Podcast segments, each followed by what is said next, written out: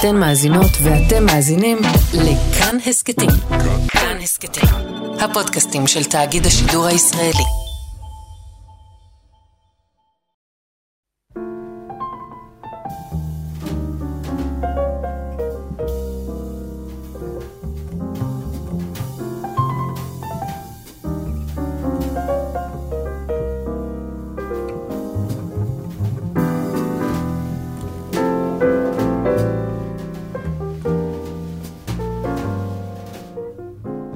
שבת שלום. צהריים טובים. ברוכים הבאים להתבודדות, כאן עמיחי חסון, ויאיר אסולין. במסענו השבועי.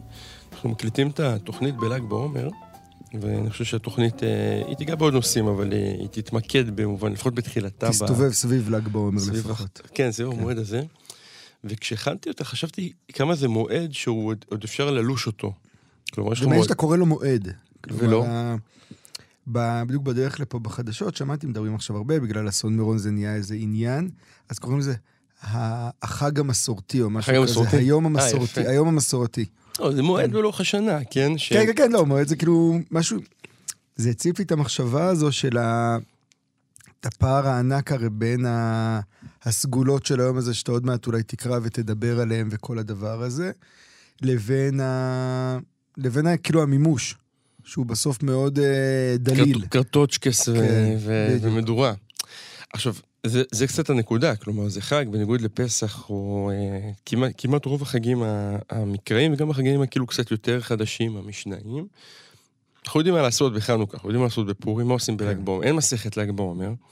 יש ורסיה, זה חג שבסופו של דבר, מעבר ל- למרחבים של אה, אנשי הקבלה, לא נחגג באמת כחג. מהמם. בטח לא בארץ ישראל. ואז מגיעה הוורסיה הציונית של זה, שמכניסה לזה את בר כוכבא וכל מיני דמויות שעד היום לא ברור ה- איך הם נזרקו ההקשר. הנרטיבי, כן, כן. כאילו מי עשה את הלינק, אבל הם בפנים.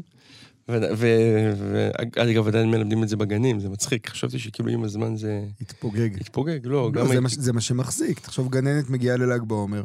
לא, אתה יכול לספר את אה, רבי שמעון בר יוחאי, אתה יכול הרבה לספר את... הרבה יותר- אה, יותר קל לספר את אה, בר כוכבא. מאשר את רבי אבל שמעון הסיפור בר של בר יוחאי. כוכבא כל כך נגמר רע, אתה מבין מה אני אומר? לא, כאילו זה... תמיד מספרים לך אותו, עוצרים אותו לפני הסוף. אוקיי. אתה, הרי אתה לא במקום הזה של הבעיטה שהוא עומד בבעיטת רבי עקיבא. את זה נראה לי לא למדנו בגן, כן. לא זכור לי. אז באמת, זה חג כאילו שעוד אפשר ללוש אותו, וכיוון שעוד אפשר ללוש אותו, האסון המזעזע הזה של שנה שעברה, הוא הולך להיות בעיניי כנראה חלק מהסיפור שלו. כמו ש- מהאתוס כאילו. מהאתוס של החג הזה. כן. כלומר, ה, ה, זה לא איזה אירוע שולי שנכנס, זה משהו יותר בסדר גודל של מלחמת יום כיפור ביחס ליום כיפור. זאת אומרת, Mm. אין, לא יהיה שום דרך להתייחס לל"ג בעומר, כנראה, אה, בלי להתייחס לאסון המזעזע הזה שקרה בהר מירון בדיוק בשנה שעברה. וזה מוביל המון שאלות של לאן החג הזה יכול ללכת עכשיו, כשבעצם הוא מעוצב מחדש. מעניין, אני כאילו, תוך כדי שאני מקשיב לך, אני... קודם כל, כל פעם שאתה אומר חג, האוזן שלי קופצת. קופ- לא, המועד, או מועד, או כזה. כן, זה כאילו... החג המסורתי, איך אמרת? אה, ככה אמרו יום מסורתי. יום אבל מסורתי. אני באמת, אני לא אני חושב שזה מתחבר פשוט למה שאתה אומר, כי אני בראש שלי, בשיחה שלי עם עצמי, כי אני לא יודע בכלל איך לקרוא ליום הזה. ואנחנו בכלל מציינים אותו, אגב, עוד שכבה שמתווספת אליו בשנתיים, שלוש האחרונות, ותתווסף יותר ויותר, זה כל השכבה הזאת של משבר האקלים. כן. של הזיהום אוויר, ש... והמדורות, והיחס בין זה לזה, אתה יודע, כאילו האיזונים האלה, ראיתי כבר, יש כאלה שעושים אה, מנגל חשמלי, חשמלי בתור הזדהות. המילה- ל"ג המילה. שבלב. כן, בדיוק כזה. אה, וזה מעניין, זה מעניין כאילו באמת הימים האלה שאין בהם תוכן. בסופו של דבר, מה שאתה אמרת, ואתה גם יכול לראות את זה בכותרות העיתונים היום, איך האסתטיקה של המדורות הולמת את האסתטיקה של האסון, ואיך הכל מתחבר ביחד למשהו מאוד פשוט, כאילו, פשוט להבנה, פשוט להתבוננות, אתה יודע, פשוט לריגוש אוטומטי, כמו שכותרות של עיתונים אה, רוצים לעשות. ומצד שני, אתה כאילו, אפרופו בר כוכבא, אתה רואה כאילו בקלות אפשר לקחת את זה למקומות מאוד בעייתיים. זאת אומרת, יש איזה מתח כזה, או הריק הזה הוא ריק, שכאילו כמעט קשה לצאת ממנו טוב. אני ל- חושב. ל- לגמרי, אני גם מזכיר לתוך הקלחת הזאת, ועם זה עוד רגע נתחיל, שהרשמית ל"ג בעומר מסמל הרי את סוף תקופת האבל של אה, אה, מות תלמידי רבי עקיבא, או מה שזה לא יהיה, גם על זה נתון בסימני שאלה מחקריים אה, מרובים. וכאילו הרעיון הוא איזושהי אה, פונקציה של שמ- שמחה מתפרצת. כן. כן, של איזשהו רגע שבו... אקסטזה. כן, אקסטזה, ולא, וגם הותרו האיסורים, זאת אומרת, הרגע הזה שאתה משיל את המעיל ורץ אל עבר, אה, אה, אה, החופש. ושוב, הדימוי הזה של אה, נערים, לא רק נערים, אבל אה, המון המון אה, גברים צעירים אה, מתים, מתנגש אותו, זה לא יום כיפור שבו יום הדין מתחבר עם יום המלחמה באיזשהו חיבור שהוא, אלמלא הוא היה כל כך טרגי, הוא היה אירוני. פה יש משהו שהוא התנגשות. הוא פונקציה של הילולה, ובסופו של דבר של הילולה שהופכת להיות בית קברות. זאת אומרת, זה חומרים של טרנטינו, זה לא חומרים כן. של אבות ישורון, נגיד את זה ככה. והחוויה הזאת היא נורא נורא קשה.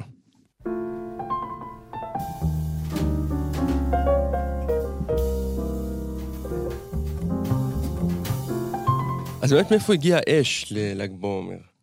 בגרסה הציונית, אנחנו מדברים על uh, כחג ציוני, נכון? בר כוכבא, זה הדרך שלו לעלות כן. על uh, ראשי הגבעות הגבוהות, ו... ולציין את ה... להעביר, להדליק להעביר משואות. להעביר מסרים, לדבר, כן. כן. בדיוק. בדיוק. אש כתקשורת. אש כתקשורת, שזה נורא יפה, mm-hmm. כמחשבה תמיד בעיניי. אגב, היא, היא מהתקשורות היחידות ששורדות התקשורת הפרימיטיביות היחידות שעוד שורדות. מה, של אש? כן, אני, אני זוכר את זה נורא בתקופה שלה. לצערי חווינו אה, לא מעט שריפות בשנים האחרונות, או אפילו בעשור האחרון, אפשר להגיד, גדולות, והחוויה הזאת היא, היא, היא באמת מזעזעת. נכון. כלומר, גם בירושלים, אה, שאני יכול להגיד את זה ממש, אתה יושב במרפסת ופתאום אתה רואה איזה עשן מתעמר ואתה אומר, אוקיי, משהו רע קרה. כאילו, כן. זה, זה, זה ממש בטר מילולי, ובמובן הזה זה נשמר, ויש כמובן את כל הפונקציה של אה, חגיגת הילולה, נגיד אה, אה, ערבית, שמשם זה מגיע בעצם הדלקת המשואות, הפונקציה הזאת של מירון וצפת, ובכלל, אנחנו לא ניכנס לזה עכשיו, אבל יש מחקרים מאוד יפים על כמה הרי הניגונים, מאיפה הם מגיעים, והם הרבה פעמים מגיעים ממקורות ערביים. Mm, או דרוזים, או, או הדבקות של מירון, שהן כאילו אה, נתפסות בציבור הנגיד חרדי-חסידי כ... אני יודע, מסורת אדמו"רים אה, ממזרח אירופה, רובם אה, מקורם בכפר ג'אן. מעניין, יפה, לא ידעתי את זה. כאילו, החג הזה כאילו מייצר לא מיקס... מפתיע, אבל לא זה בהחלט מעניין. החג הזה מייצר איזה מיקס נורא מעניין של שילוב של אמונת צדיקים בנוסח המזרח אירופי, החסידי המקובל, אל מול פולחן קדושים מוסלמי קלאסי. לא, שבסוף אגב צריך להגיד, עוד רגע אתה תקרא באמת נגיד מה... מהדבר עצמו. מהדבר עצמו, אבל המקום שהכי מייצג את זה ומייצג את הערבוב הזה ומייצג את המקום ה... זה בדיוק המרחב הזה של מירון וצפת. כלומר, המרחב שבו... אין, אין כמעט משמעות לזהויות האלה, הרי החלוקה הישראלית, בחלוקה הישראלית בכל בית כנסת אשכנזי יש לך ש"ס, ובכל בית כנסת ספרדי יש לך זוהר. זה בעצם החלוקה, וכאילו, יום, אפרופו זה שברדיו קוראים לזה יום מסורתי, זה משהו כזה כאילו מזרחי, עממי, אה, כמעט, זה לא המימונה, אבל זה האח הקטן של המימונה. מה שנקרא אה, מנשקי הקמעות. בדיוק. בשפת ה... משתתחי כן, הקברים. משתתחי הקברים. אה, אל מול זה, במימוש עצמו, בדבר עצמו, זה יום שהוא... הוא חורג הרבה יותר מה, מהאקסיומה הישראלית הזו, אוקיי? כלומר, הבר כוכבא הזה, יש איזה ניסיון לעשות רדוקציה, אולי, אולי זה מה שאתה דיברת על הריק. כי אני חושב שבכל מקום שבו היהדות היא לא חזקה, אז האינסטינקט הוא לעשות, נכנסת ועושה רדוקציה מיד, כאילו הופכת כן. את זה לדבר השטוח הזה האוטומטי. אז אני רוצה לחזור לסצנה, שבעצם, אה, אה, לפחות הסצנה שבה בהסבר הקבלי אנחנו מדליקים את האש הזאת, האש, אה, האש השורפת גם, את זה צריך להגיד, וזו סצנת ההסתלקות של רבי שמעון בר יוחאי באידרא זוטא. כדרכנו, אני אקרא את זה בתרגום של תשבי, של ישעיה תשבי מתוך פרקי זוהר. אני חושב שזה פשוט טקסט שמדבר, הוא לא ארוך, מי שמבועת כרגע, ואני חושב שהוא uh, מדבר פשוט בעד עצמו.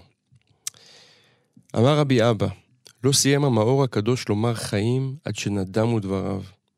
ואני כתבתי בחושבי לכתוב יותר ולא שמעתי כלום, ולא הרמתי ראש.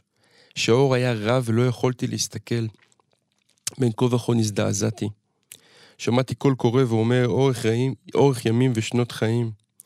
כל אותו יום לא פסקה האש מן הבית. ולא היה מי שיגיע אליו, שלא יכלו לגשת, שהאור והאש היו סביבו כל אותו יום. התנפלתי על הארץ וגאיתי. לאחר שהאש הלכה ראיתי את המאור הקדוש, קודש הקודשים, שנסתלק מן העולם, שוכב מעוטף על ימינו ופניו שוחקות. גם רבי אלעזר בנו לקח את ידיו ונשכן, ואני ליקקתי את העפר שתחת רגליהם. רצו החברים לבכות ולא יכלו למלל. פתחו החברים בבכייה. ורבי אלעזר בנו נפל שלוש פעמים ולא יכל לפתוח את פיו. אחר כך פתח ואמר, אבא, אבא. שלושה היו, חזרו להיות אחד. עכשיו ינדדו החיות, ציפורים טסות שוקעות בנקבי הים הגדול, והחברים כולם שוטטים דם. קם רבי חייא על רגליו ואמר, עד עכשיו המאור הקדוש השגיח עלינו, וכעת אין השעה אלא לעסוק בכבודו. קם רבי אלעזר ורבי אבא לקחו באפיריון, מי ראה את מבוכתם של החברים? וכל הבית היה מעלה ריחות, והעלו במיטה ולא התעסקו בו אלא רבי אלעזר ורבי אבא. באו נושכים ובעלי תריסין של הכפר והפצירו בהם, ובני מירון צעקו בחבורה, שחשבו שלא ייקבר שם. ולאחר שיצאה המיטה, עלתה באוויר, ואש ליאתה בפניה. שמעו קול, ייכנסו, באו והתאספו להילולה של רבי שמעון.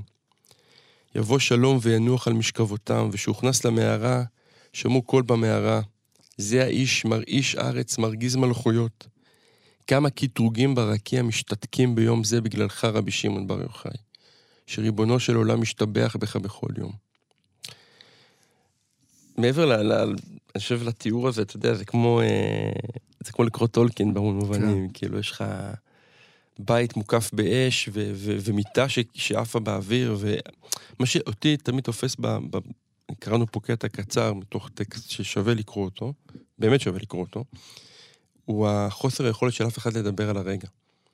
על המוות עצמו. כן, כן. כלומר, ההיעלמות, יש פה, לא, לא ילאה, אבל כמעט כל רגע מישהו נעלם דום.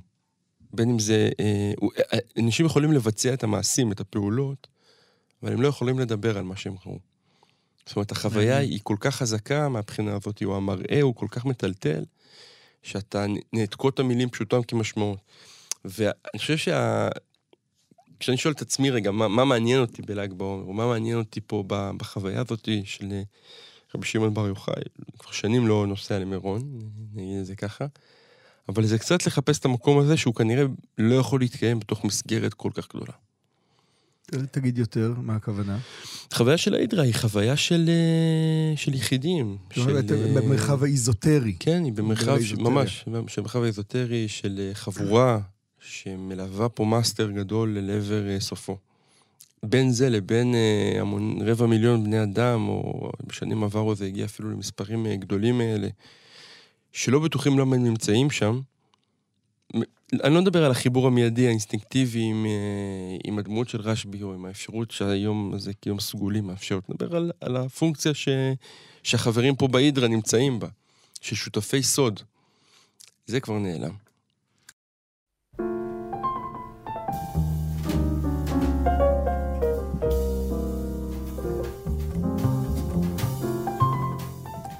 אני רוצה להמשיך קצת את, ה, את הקו הזה שפתחת. אה, על באמת על המתח הזה בין האיזוטרי לגדול, שהוא כל הזמן קיים. כלומר, ה...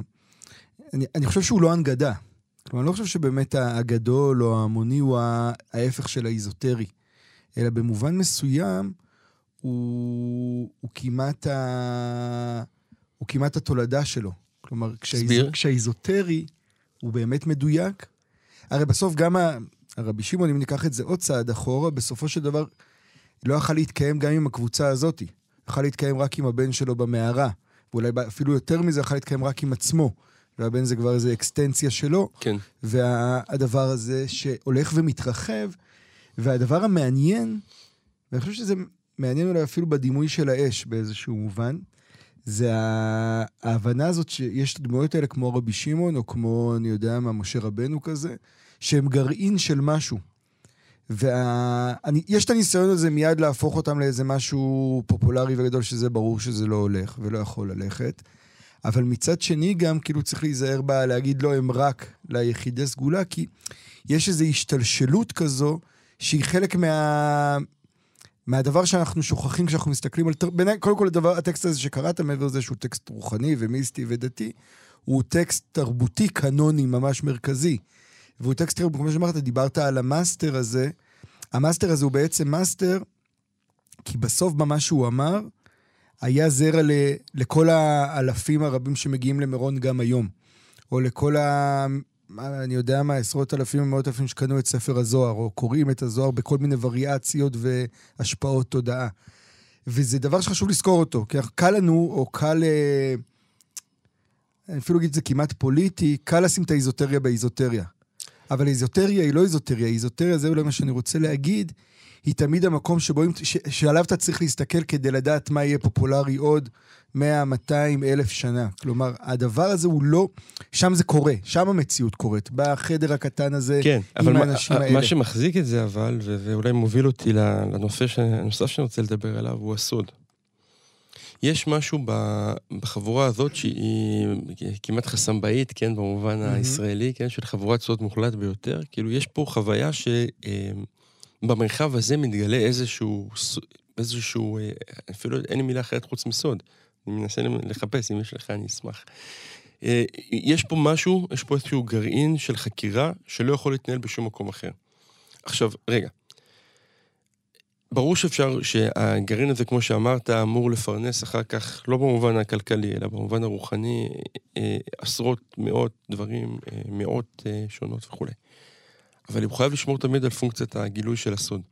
עכשיו, היה שבוע, או שבוע שעבר, את הכותרות בעיתון על הגילוי של החור השחור. מהמם. באמצע הגלקסיה. וראיתי אחר כך עוד כותרת שעשתה לי את אותה חוויית וואו, שמדענים הצליחו לגדל מהאדמה של הירח כן. זרעים. פחות שווים מהאדמה של אה, כדור הארץ, אבל לא משנה. ואתה יודע, זה בסוף, מבחינת החוויה שאני מדבר עליה, היא, היא זה.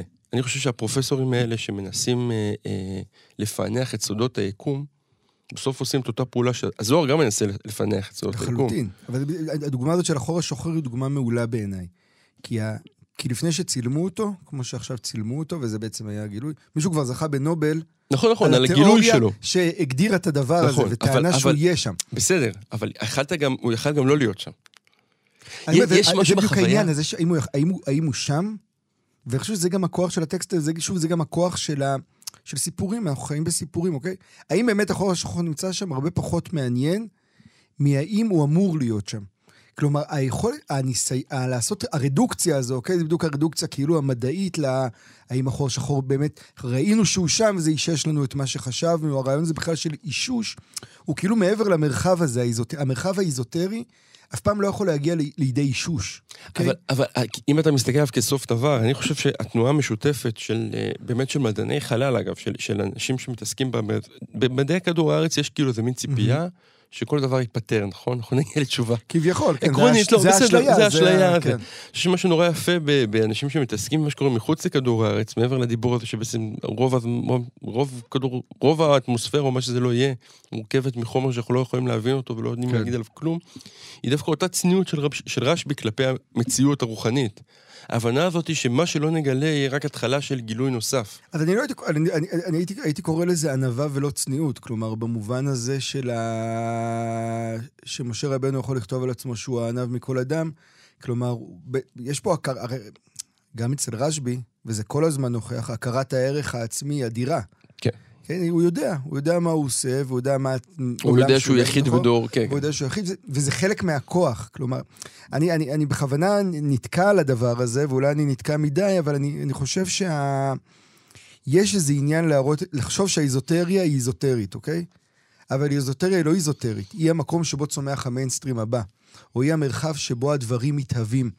וזה מאוד מאוד חשוב, אני חושב, לה, להסתכלות ולקריאה של העולמות האלה, כי האנשים האלה הם לא אנשים איזוטריים או הזויים, או אמרת אה, מנשקי קמעות, או זה, זה, זה בכלל לא המרחב שלהם. הם האנשים האלה שבאמת יושבים בקצה הזה של העולם, וחוקרים את המציאות. תמיד אני אוהב את הדימוי הזה מה, מהעולמות. יודע, כשאתה מדבר נגיד עם אנשים לא דתיים, אז קשה להם לעכל סיטואציה כזו כסיטואציה פילוסופית מחשבתית. כן. אבל אז אתה יכול להגיד להם שקאנט מעולם לא עזב את קניגסברג. כלומר, הוא ישב בחדר שלו, בעיירה הקטנה שלו שהוא הסתובב, והוא מעולם לא יצא כדי לראות את כל העולם שהוא הצליח לדמיין ולפענח ולעשות את הביקורות האדירות שלו עליו. כלומר, יש משהו במלאכה הזו שהיא מלאכה, אני מסכים איתך, שהיא פנימית והיא מפרקת, והיא לא... קשה לשים אותה בסאונד בייטים ולתקשר אותה קדימה, אבל כשמס, כשמסתכלים וממסגרים את זה ככה, צריך לזכור שבסוף היא כן, היא תוקשרה קדימה, והיא התפתחה, והרבה אנשים נערו אחריה. היא הפכה את העולם, מה זאת אומרת? והיא הפכה, והיא הפכה את העולם, ורק חוויות כאלה הופכות את העולם. כלומר, מי שמלכתחילה מנסה לייצר לך, אתה יודע, תמיד אנחנו מדברים פה על ההנגדה הזו, שלאחרונה צריך לחשוב עליה בכל מיני הקשרים, לספר לאנשים את הדבר הזה, וזה מעניין. מה שאנחנו מזכירים פה לא מעט, על זה שמאיר אריאל, לפי הביוגרפיה שלו, כן, mm-hmm. תפס את עצמו כמתחרה של שלמה ארצי. וזה כאילו נשמע אבסורדי, כי מה שלמה ארצי ומאיר אריאל, איזה עולמות, איפה הם דומים וזה. אבל כשאתה מסתכל היום, אתה רואה שמאיר אריאל ידע שהוא מחזיק בתוכו את השורש הזה שיכול למלות את חיסריה. או את השורש הזה שבסופו של דבר, כנראה בלונגרן, יהיה גם כנראה יותר פופולרי מהדמויות האלה שמאוד הצליחו ונשכחו. וזה, אני אומר, זה דבר שאני חושב שחשוב להדגיש אותו כל פעם שאנחנו מתעסקים באיזוטריה, שהיא לא איזוטרית, שהיא הדבר עצמו. כי אם אתה לא זוכר את זה, ועוד רגע אנחנו נדבר על, ה, על האייפוד ועל אפל וזה, אז אתה נופל על הפרצוף מהר מאוד.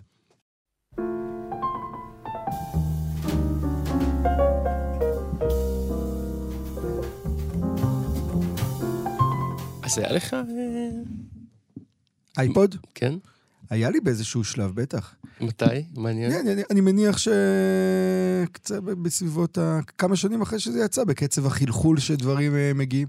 2010, 2011, כאילו, אוקיי, כזה. סבבה. אני חושב. כי לי, לי הזיכרון זה ממש אה, אה, הצבא. כאילו, הוא חי ומת בצבא, עם, 아, עם, כן? עם שירותי לא. הצבאי. אז אצלי אני חושב זה היה אחרי זה קצת. אני, בצבא עוד אני זוכר את עצמי אפילו עם uh, דיסקמן באיזה, 아, בתחילת באמת? השירות שלי. מה, נסחבת עם uh, מגירות אני, דיסקים? היה לי כזה תיקייה כזו, כן? אני זוכר עוד אחר גם... גם כשעברתי לגרמניה, אני זוכר עוד היה לי כזה... case של דיסקים? לקחתי את כל הדיסקים, כן, מדהים. באיזה case כזה. טוב, בעצם על זה אנחנו מדברים עכשיו, על, על המהפכה הפיזית ש... בדיוק, רק, רק נגיד אולי נמסגר למאזינים שלנו, שאפל הודיעה שהיא הורגת את האייפוד. המכשיר הזה, שכל המוזיקה יכלה להיות uh, עליו, וכבר לא היה צריך להיסחף עם דיסקים ועם, uh, ועם מכשירים גדולים, עם, uh, ולהתלהב מזה שיש אנטי-שוק או אין אנטי-שוק ב... לדיסקמן. לדיסקמן. Uh, המכשיר הזה שבאמת שינה את העולם. אני חושב שהוא באמת, אנחנו מדברים פה הרבה על המהפכה הטכנולוגית. ודיברת על רשב"י והחלל ופילוסופיה. בסוף גם הדברים האלה הם חלק מאותו פרויקט. של חקירת האנושי, של הפענוח שלו, של ההרחבה שלו. כלומר, אני יכול לצאת להרחיב את האנושי ברמה... היום כולנו עם ספוטיפיי נגיד, ויש לך את כל המוזיקה שבעולם ב-20 שקל לחודש על הנייד שלך. שוב, זה, זה לא רק ספוטיפיי, זה, זה נטפליקס, זה, זה... נכון. הפונקציה הזאת שה, שה, שאפל מתחילים שם, קונספטואלית היא המחשבה. הגשר הזה, בדיוק אומר, כן. הגשר הזה שאייפוד אמר, אני עוד רגע אקריא איזה קטע מהביוגרפיה של סטיב ג'ובס, הרגע הזה שבו...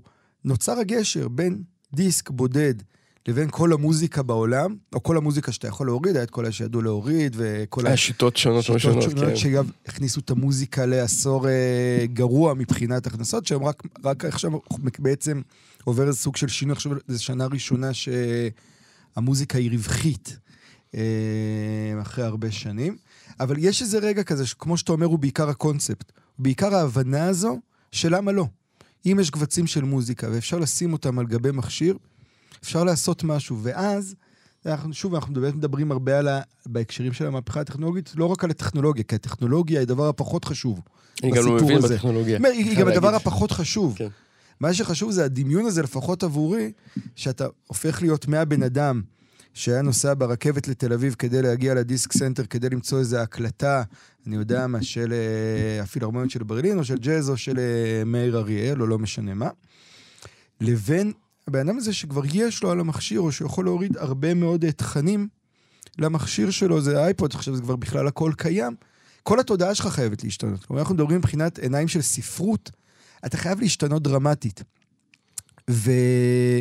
אפרופו הדיון שלנו מקודם על האיזוטריה ועל ה, על המתח הזה בין האיזוטרי לבין המיינסטרים או בין, לבין הגדול, אני רוצה להקריא איזה קטע מתוך הביוגרפיה הזאת של uh, סטיב ג'ובס. זה בעצם הדבר שהחזיר אותו לאפל, נכון? כאילו זה, זה הדבר הראשון, היה... אני, אני לא יודע אם זה, אני לא חושב שזה הדבר הראשון שהוא כבר עשה. שהוא כבר עשה. כשהוא חזר, mm. אני חושב שזה היה הדבר המהפכני הראשון שהוא עשה שם, שבעצם זה החזיר את אפל להיות אפל. הוא הפך אותה למה שהיא היום. למשהו המוני, נגיד, שהוא לא רק המוני, מק המוני, ו... המוני ועדיין איזוטרי באיזשהו כן, מובן. נכון. כלומר, תמיד הקי... הכת, כמעט הכת הזו, אוקיי? כן, או למה הקהילה... כמעט? לא, כי כת מאוד גדולה. כת ענקית. אבל uh, הקהילה הזאת היא הסגורה. אני אקריא איזה קטע שהוא מדבר על המושג, שאני מושג שאני, אנחנו מזכירים אותו פה הרבה, ואני חושב שהוא מושג אחד החשובים ביותר בזמן שלנו, זה המושג של קניבליזם עצמי. נגיד שההקשר הוא, כשסטיב ג'ובס חשב על הרעיון הזה, הוא אמר, אני אפל, אני לא חברת מוזיקה, אני לא מבין בזה. אני אלך לחברה שעשתה את זה יותר מכולם, שזה...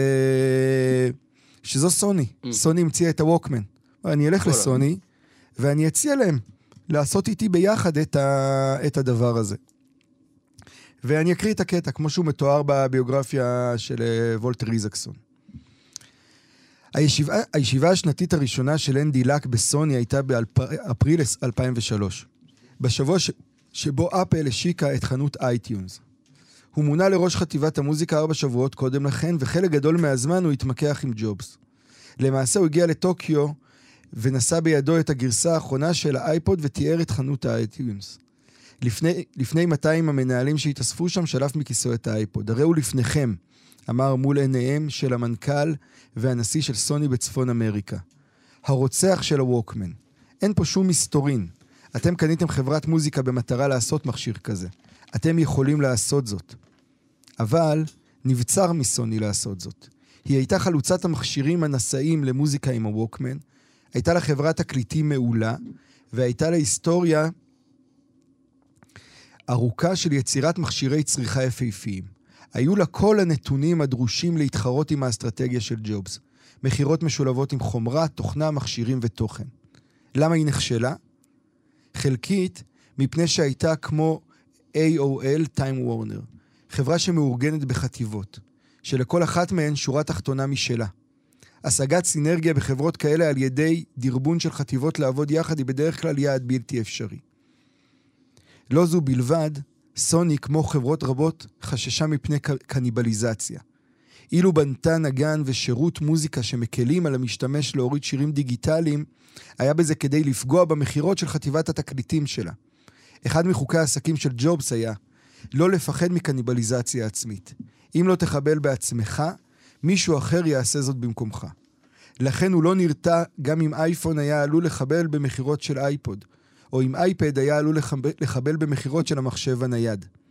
ביולי, אותה שנה, מינתה סוני מנהל ותיק בתעשיית המוזיקה לבנות שירות מוזיקה דמוי אייטיונס משלה.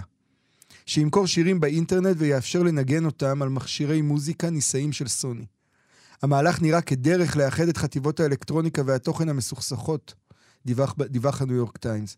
רבים ראו בקרב הפנימי הזה את הסיבה לכך שסוני ממציאה את הווקמן ממציאת הווקמן והשחקנית הגדולה ביותר בשוק מכשירי האודיו הנישאים, הוכתה על ידי אפל.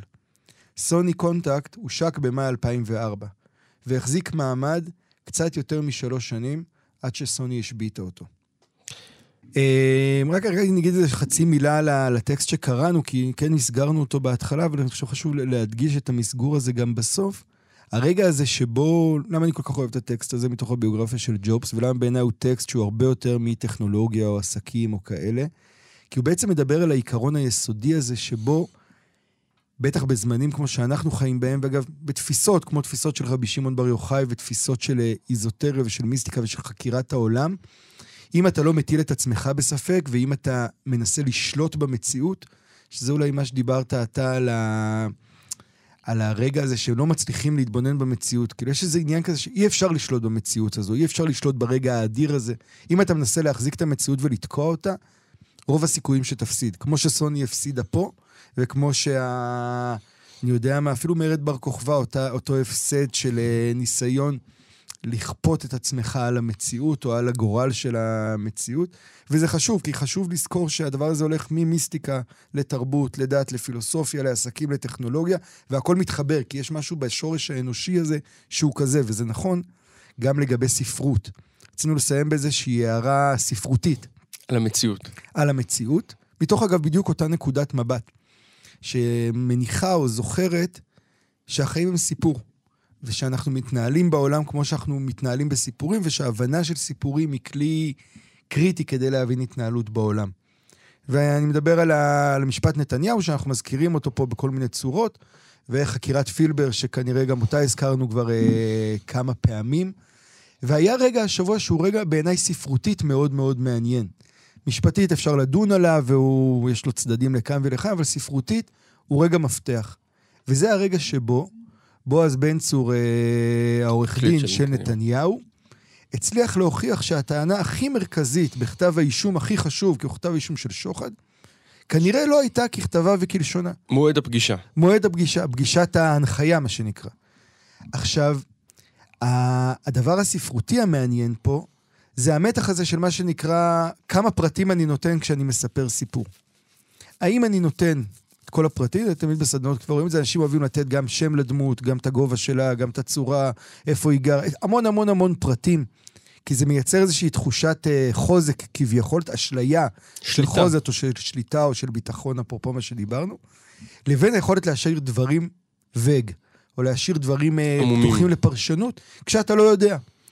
ואני חושב שהפרקליטות נפלה על הפרצוף ברגע הזה, שהוא אומר לא משפטית, אלא כמעט בתוך הסצנה עצמה, כי היא נתנה פרט שהיא לא, לא הייתה חייבת לתת אותו. היא לא הייתה חייבת לספק את, הש, את המועד המדויק של הפגישה ולמסגר אותו. היא יכלה להגיד שבתקופה אחרי הבחירות, הדבר הזה קרה מתישהו. והתאווה הזאת ללתת פרטים או האשליה שאם אני אתן פרטים זה רק ישמור עליי, או יגן עליי, או ייתן לי ביטחון, זה, אני אומר, מבחינה ספרותית, היא מקום שאפשר להפסיד בו הרבה מאוד. כי ה... תמיד אני, אני חושב שבפרוזה זה הכי חזק. כי בפרוזה הכלל הזה שבו אתה לא נותן שום פרט שלא חייב להיות שם. שום פרט שאתה ת, תשלוט דרכו בסיפור, הוא פרט שפוגע בך. וראינו את זה ממש פה אחד לאחד, וזה מעניין לראות את ה...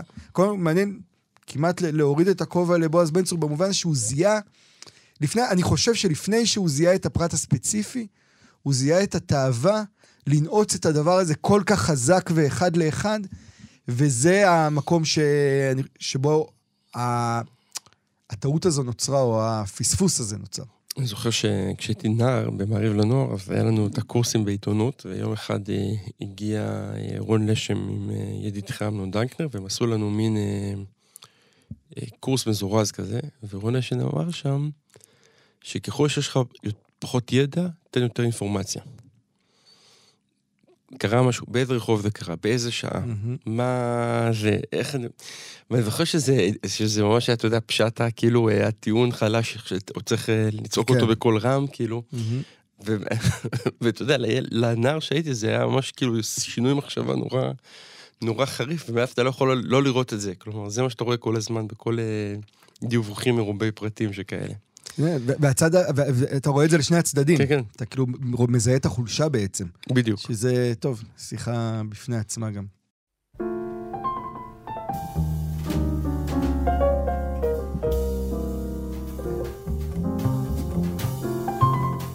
תודה רבה שהאזנתם, תודה רבה לנדב אלפרין שערך והפיק, אה, ואנחנו נאחל לו בריאות אה, איתנה. איתנה. אה, שבת שלום. להתראות.